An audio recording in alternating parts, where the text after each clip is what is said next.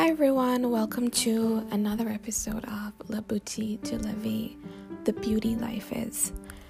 And would you believe me if I told you that this is probably my fifth time recording this episode? Uh, for some odd reason, technology seems to not like working with me. And so the title of uh, today's episode is Life a Lesson in Futility. So, when I was in about the 12th grade, I had to do a book called, uh, I had to read a book called The Great Gatsby. And before I continue, I'll give you a small summary of what the book is about, and then I will tell you about the lessons that I've learned from the book. And I, you know, I hope you all will learn something from this. So, the main character in the story is James Gatz, a man who came from humble beginnings and built a fortune on bootlegging liquor to impress a certain girl by the name of Daisy Buchanan, who, I might add, was married and she had a child. So he spent his whole life trying to get her back, right? His entire life, his entire existence, he spent putting in work to get this woman who was married and you know she, she had her commitment she had her life. Anyway he spent his whole life trying to get her back. Unfortunately for him he was chasing something that was never really there and in the end it cost him his life. And so the first lesson that i learned from this book is the importance of not taking things at face value. So, uh, the novel starts out with the narrator sharing something his father once told him. And his father said, Whenever you feel like criticizing anyone, just remember that all the people in the world haven't had the advantages that you've had.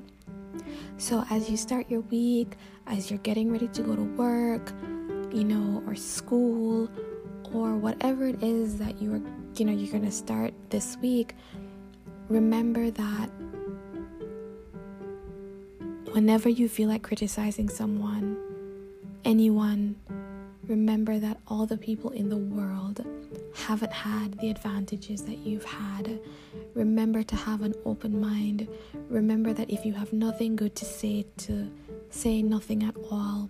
That is always an option. If you are in a conversation and you don't know enough about a particular topic to really give an opinion, it is okay to say, you know, I don't know enough about this to have an opinion, or to say nothing at all. That is always a good way to go, especially if you're not sure. The next lesson that I learned from this novel is the importance of reflection. You know, we all need to reflect in order to try and figure out what we truly want from life. And so, I don't know about anyone else, but I don't have it figured out. I don't know if you have it all figured out, and if you do, then kudos to you. Because, and I, you know, I think most people don't have it figured out, and it's such a hard thing, you know, when you aspire to be at point B or point A, but you have no idea how to get there. And I think the idea is not to know how you're gonna get there, but it's to know that this is what where I want to go, and every day I'm working towards getting to point A. Every day I'm doing something in you know in an effort to get to where I want to be. I don't know what the steps are. I don't, you know, I can't see across the bridge because it's foggy, but every day I am doing something to ensure that I make it to the other side. And I feel like that's really, really important, even though it's easier said than done. And in order, you know, to really understand what we want, we have to take the time out to know who I am as an individual, you know, to really understand ourselves, to understand what our boundaries are, what makes us happy, what makes us sad, you know, what we like, what we don't like. That is the only way we really get to a place of knowing what we really want from life, what's important to, you know, to me and to you. The next lesson is the importance of learning to move past the one that got away. The or I want to say, you know, failing fast, you know. In the novel, you know, Gatsby falls in love with Daisy and then he meets her later on in life but you know she's moved on she's married she, she has a child and he was unable to move on from that. He did everything in his power to get daisy back but unfortunately he didn't get her back and he lost his life. And so we all have to ensure that we don't spend too much time in the past trying to relive you know past hurts or past you know, bitterness or miserableness or whatever you want to call it, it's really important that we learn to live in the moment, that we really try to make the best of our lives today because I think if if this year has taught us anything, it, it, it has taught us that life is short. And you know, if the milk is already spilt, this is also easier said than done we must make an effort to move past that incident, to move past that thing, to really look forward to the next thing in life, to the new beginning that's ahead or that could be ahead. The next lesson is the importance of not killing yourself to fit in. Now, as a young person myself, you know, one of the things, one of like the basic needs of humans is the importance of belonging. We all yearn to belong. We want to belong to something, to our family, to our group. We want to ensure that we fit in somewhere.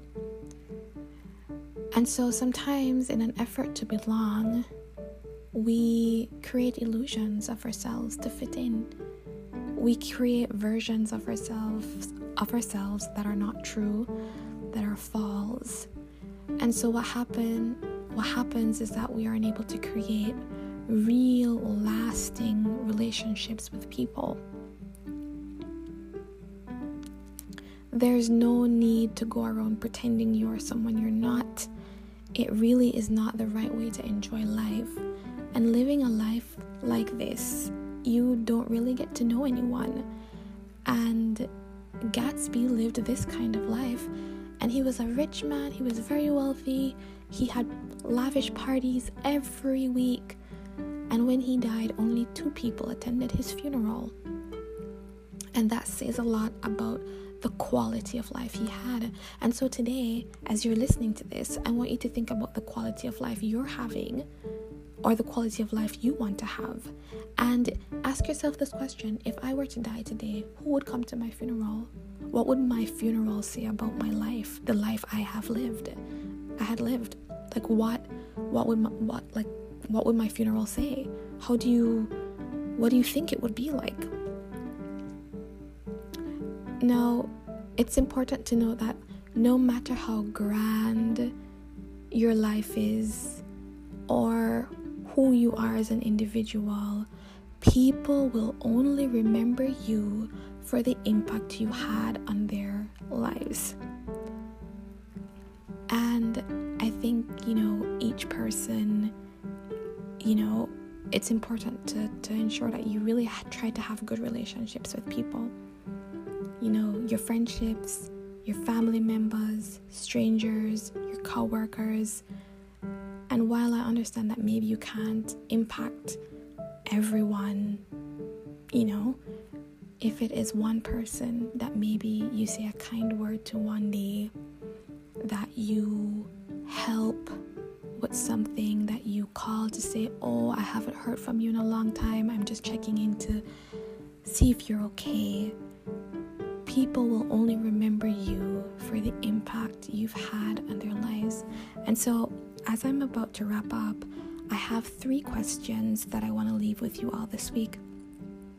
And the first one is What kind of life do I want to live? what does success mean to me? Because I think everyone has a different idea of what success is. Success could it could be a lot of things. And the last question is what can I do to ensure that I live my best life?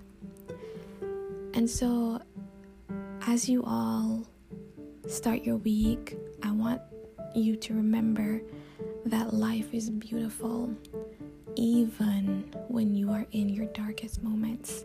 I hope you all have a wonderful week, and I will see you guys next week.